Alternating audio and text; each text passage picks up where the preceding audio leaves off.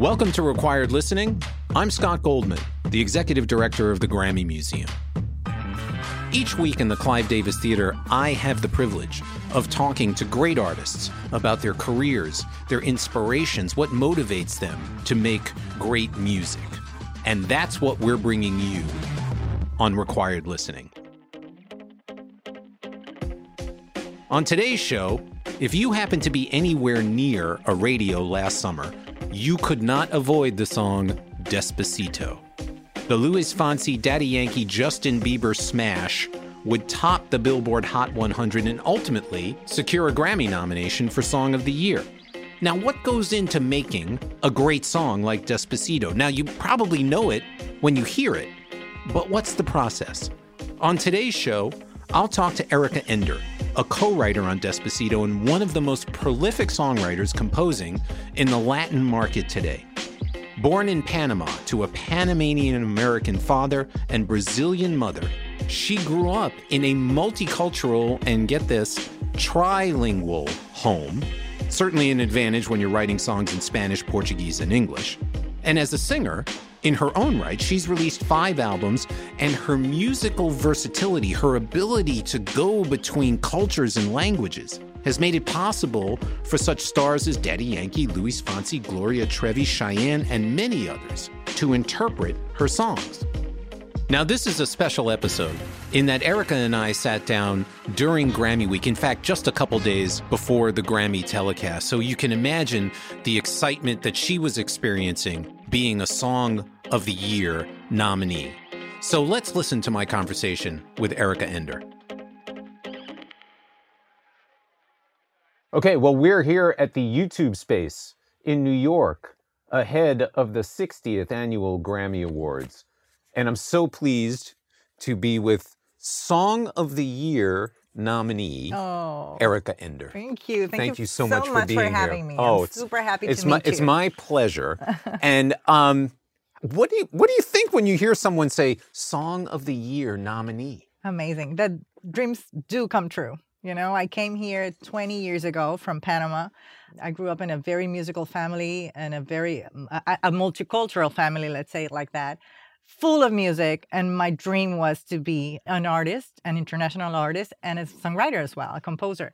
And um, I came in with my dreams, you know, and now uh, being able to do this crossover as a songwriter in Spanish is even more incredible than whatever I dreamt about. So it's it's a confirmation that dreams do come true and that you have to do your best throughout the whole path in order to, you know, have this rewardings from from heaven because I see it like that. Well, and, and it, it certainly didn't happen overnight. Um, You know, this is the result of lots of hard work. A 25 year career. 25 years. Yeah. Um, uh, tell me, because because I want to talk about the song, Yeah. and then we'll talk about you know your career and the other things that you're doing. Sure. But tell me when you first met Luis Fonsi. How long have you known him? Uh, at least 10 years. Uh-huh. We've been friends for a long time. He he has recorded songs that we have written together. Yes. and we have a great relationship. I love him uh, so much, and his wife, and uh, the whole family. Mm. He's a he's a gentleman. He's an amazing warrior, and he's super talented. Tell, tell me tell me what that means to you. What does warrior mean to you? He's a warrior because he knows what he wants and he fights for it. And Mm. he's been a long, long time as well. So this is a big reward for him too, for Yeah. his whole career. He has had, I mean, a lot of achievements throughout his career. Mhm. But this song opened the world to all of us. Yes. So he And- deserves it. and really it's remarkable and i want to ask you about this that that you know here we have a song in spanish Yeah. huge smash on the radio Yeah. now nominated uh, for a grammy award is it your sense that that latin music is uh, there, there's more acceptance of latin music in the mainstream. I mainstream think so. I think so, and I'm so happy to see that. Um, I can um, we can't get all the credit because before us there are several things that happened. Gloria Estefan, for example, she's Latin and she did an Mm. amazing job Mm-hmm. with Latin rhythms and everything. Ricky Martin as well. Macarena made it throughout the world as well. But the difference between Gloria and Ricky and Shakira is that usually we Latin people we were looking for the crossover, but always, you know, writing in in English. That was the main goal to Mm. write in English something that would work. And in this case, the song is in Spanish, and it broke every single record. It's been the longest number one, tied up with Mariah Carey's One Sweet Day on Billboard. Yeah, the Hot 100. Yes. Yeah, the Hot 100 Yeah. and everything that happened in Spanish. I think that it, it has something special that did open a door. We're now in a different world. We have everything in the palm of our hands and we Mm. can listen to whatever we want in any language we want. So I think it's amazing that finally the mainstream opened with Despacito. And now, for example, Luis Fonsi is singing another song in Spanish with Demi Lovato. So Mm-hmm. I think it's amazing. And I think that we're in a world that should have less boundaries, you know, and that should share more art and more love. And I, I I'm really happy to be part of this moment. Well, it time. certainly. I mean, it certainly speaks to making connections Yeah. among people that I that, that I don't think existed Mm-hmm. before. But I, I, I want to talk about the writing of the song because I think I think Fonsi had the, the- the, initial yeah. idea. Tell, the tell me. genius idea. Yeah. Well, well, tell tell me about that conversation. Yeah, I went to his house. I was living in LA back Mm-hmm, in the time. It was two years ago, September 15, 2015. We know the date. Wow. September 15, 2015. I remember because we did a, a, a Facebook Live at that moment. We were so happy while doing the song that I was like, oh my God, we have to post something. And then we did this Facebook Live saying we got a hit here, but we never thought that it, this would become the snowball, the endless snowball that it became.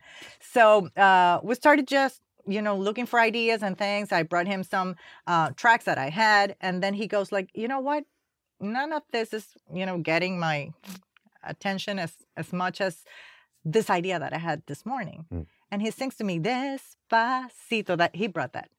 And he tells me, vamos a hacerlo en una playa en Puerto Rico. And I answered, hasta que la ola griten, ay bendito. you know? You don't know what that means. No, I have no idea. Puerto Ricans do. So um, the thing is that we started laughing out of it. And he had an idea of what he wanted for the chorus, but we changed some notes because it was too low uh, and a different phrasing. But at least, I mean, it was the perfect material for us to write a hit mm. out of that. And I thought it was genius. The despacito, I thought it was genius. So then out of that, we started doing everything from scratch, looking for the whole concept, trying to do something that would take him out of his comfort zone. I mean, people How, how do how do you do from how the do you do audience, that? from the audience Yeah, yeah, yeah. Because he used to be a pop singer, a ballad singer, Mm. and this would take him out of that, looking for some urban fusions, which is what's going on right now. Sure. So, but keeping his essence, you know, and he's such a versatile um, artist. So I think that it was perfect for him. He dances, he sings whatever you can give him, uh, whatever he wants to to express. And um, I think it was an amazing job we did together with a guitar at his home studio in a very organic way. Hmm. Um, not thinking of what what was the outcome, just thinking of putting the, the best we could in something where we were having fun and being as responsible as possible as well because this uh, kind of genre could be very aggressive with women Mm. and he's a very smart guy he usually writes with women so he can have that angle Well, I, Yeah. I, I want to talk about that because um, you, you, you know the song is an interesting mix Mm-hmm. of Fonsi's you know sort of pop influence, Yeah. and then later we we bring Daddy Yankee Yes. and reggaeton Yeah. into it, Yeah. and those are both. And please don't take this the wrong way. They're these are you know male oriented perspectives, Mm-hmm. and I'm wondering you know how did you bring you know, or make sure that the female perspective was being careful addressed? with the lyrics Uh-huh. there's poetry there there's elegance Mm. there's there's a very classy way of saying things that could connect right away with people but at the same time it has art Mm. it, it is a song that has art and that could fit any genre Mm. i sing it in a very acoustic way as you saw me and it's from the heart and you can you know fall in love with it or you can dance with it or whatever you want to do with it because it it has that whole thing that makes a song special to go throughout the world and we didn't know that the moment we were doing it Mm. Yeah. we had no idea what happened there But you knew. we're just but grateful yeah, but you guys, you had a sense you had written a hit. yeah because you feel it you feel it on your skin when you're doing but normally when you get together you feel like you're doing a hit Mm.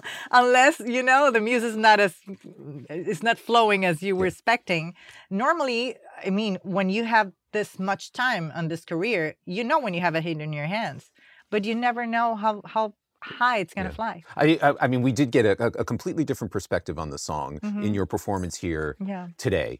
A beautiful ballad. yeah it, it gives a you know kind of a, a different lens Yeah. on the emotion Exactly. of of the song. And when you go out in your own performances, is that how you'll perform Mm-hmm. yes. the song? Normally I do it like that. Yeah. Yeah. Yeah. Does it does More it like a, a singer songwriter, you know, Right. perspective. right? Does does it connect more for you singing it that way rather than It's the way I felt it. Yeah. You know, and I, I, I didn't want to do the same thing. And I was releasing a CD as well, Mm. a singer songwriter CD that, Mm-hmm. that was recently uh, nominated for the Latin Grammys in this past year, 2017.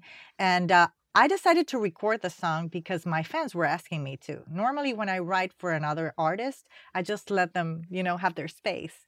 And whenever time goes by, I sing the songs that I wrote for them or with them in my concerts or in, in a CD, but like two, three years after, you know? And this time was different because everyone decided to record Despacito. Yeah. And then my friends were like, Are you gonna record it or not? And and since I, I sang it and, and I uploaded a, a Facebook Live as well, singing it live, it became viral. And they they became like, Okay, are you gonna do it or not? So I decided to put it as a bonus track. But it's the way I felt it and with a very acoustic way of, of saying things because I really wanted people to focus on the message, Mm. not on whatever was going, you know, around. There's too much noise nowadays. Yeah. So you've done all manner of co-writing with, with Mm-hmm. all kinds of artists, not just uh, Luis Fonsi.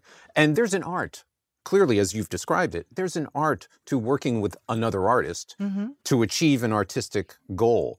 And I'm wondering, what is it? What What do you think it is about you Uh-huh. that makes you a good collaborator? I think that uh, art is made for sharing, not for competing. Whenever you sit down looking for the best thing for the song, it's like having a marriage. Whenever you get married, you're looking for the best thing for your family, for your baby. You know, to me, a song is a baby, and I have to take care of it. And whomever I'm working with has to have that same frequency, you know? Hmm. So we're doing the best thing we can in order for that baby to shine.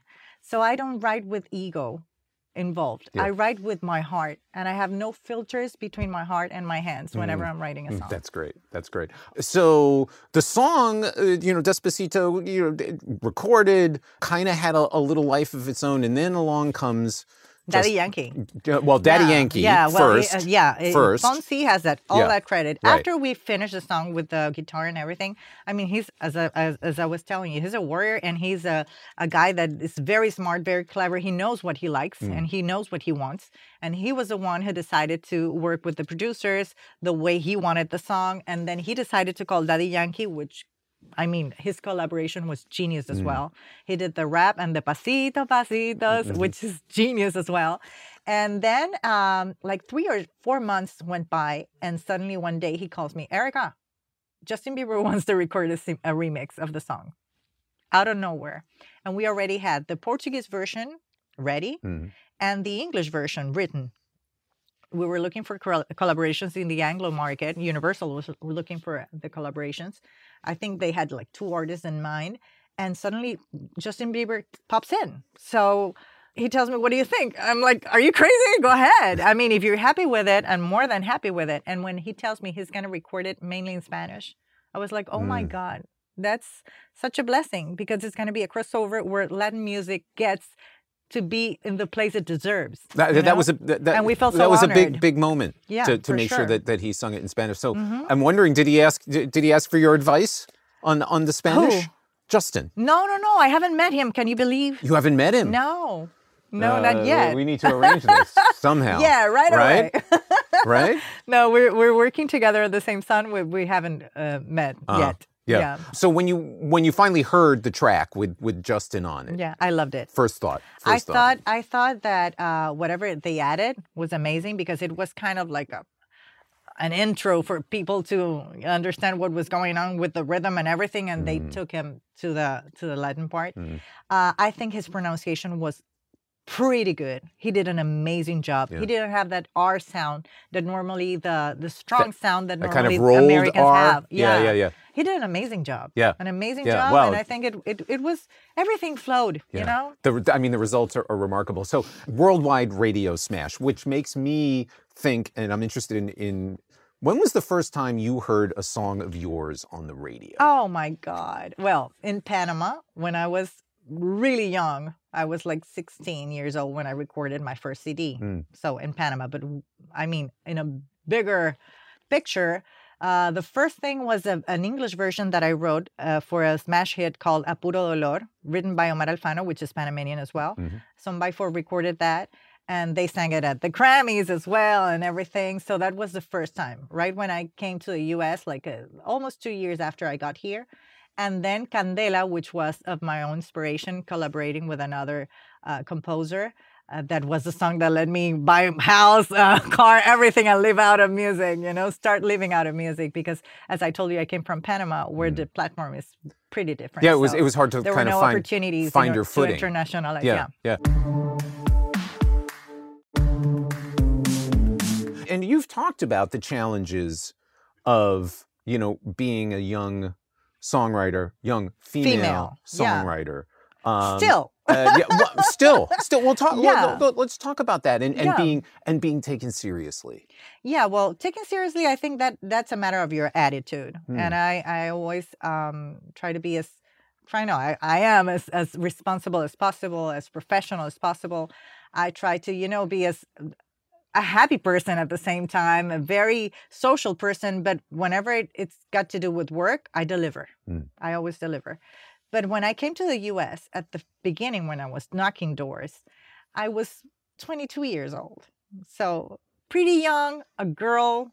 Uh, there were no women in this industry in the Latin music. I mean, there have been several, but in certain moments of time, it's not like, oh, where are the song, the female songwriters? Right. You I'll go hang with find them. it- No, Yeah. no, Yeah. you wouldn't find that. Uh, right after that came Claudia Brant, who has made an amazing career as well. Mm. But we were like two, three. I mean, that were you know like knocking doors around. So I started sending songs for male singers to the A and R departments of the label, record labels. Uh, they would call me to say, you know, it's beautiful, but it's too feminine. I was singing the demos, Mm. and I was sending Erika Ender and the demos. So whenever you really know what your mission is about, I mean, I knew that I was made for this, and I would look different ways of getting there. Hmm. So I just decided to go to a different ler- record label, ask for a f- male singer to sing the songs, and I sent it like E Ender. Ah, okay. Suddenly, the the song started to get a placement. So Hmm. then I understood. I didn't take it in a bad way because I do believe that anyway. I mean, it's a, it's a men market.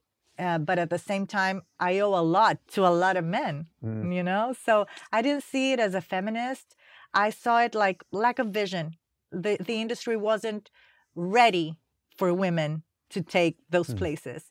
And I said, you know what? I'm going to deliver. I'm going to deliver. And my talent and my work is the one that is going to open the doors. And as you see, that's what happened Yeah, for sure. throughout Um, the years. So you have a whole solo career, as you, as you mentioned. Yeah. Um, released a, a record, and the name of the record in The May. last one? The last yeah, one. Yeah, tatuajes, which Ta- yeah, means you. tattoos. right yes but we were mentioning just before we started you were talking about these are you know kind of the tattoo the the the, The internal tattoos. the internal tattoos Yeah, yeah, yeah. that one that one acquires Yes, throughout over, life. over, over yeah. time Mhm. um as you look back now and you're writing songs based on you know kind of experience and wisdom to a certain degree have you have you changed as a songwriter Well, I think we all change as human as humans and as professionals, but the essence remains the same. Mm. I'm I'm the same child, the same little kiddo that is always, you know, connected with the universe and seeing wonders and everything. Uh, you know, the, the kids used to have a lot of imagination,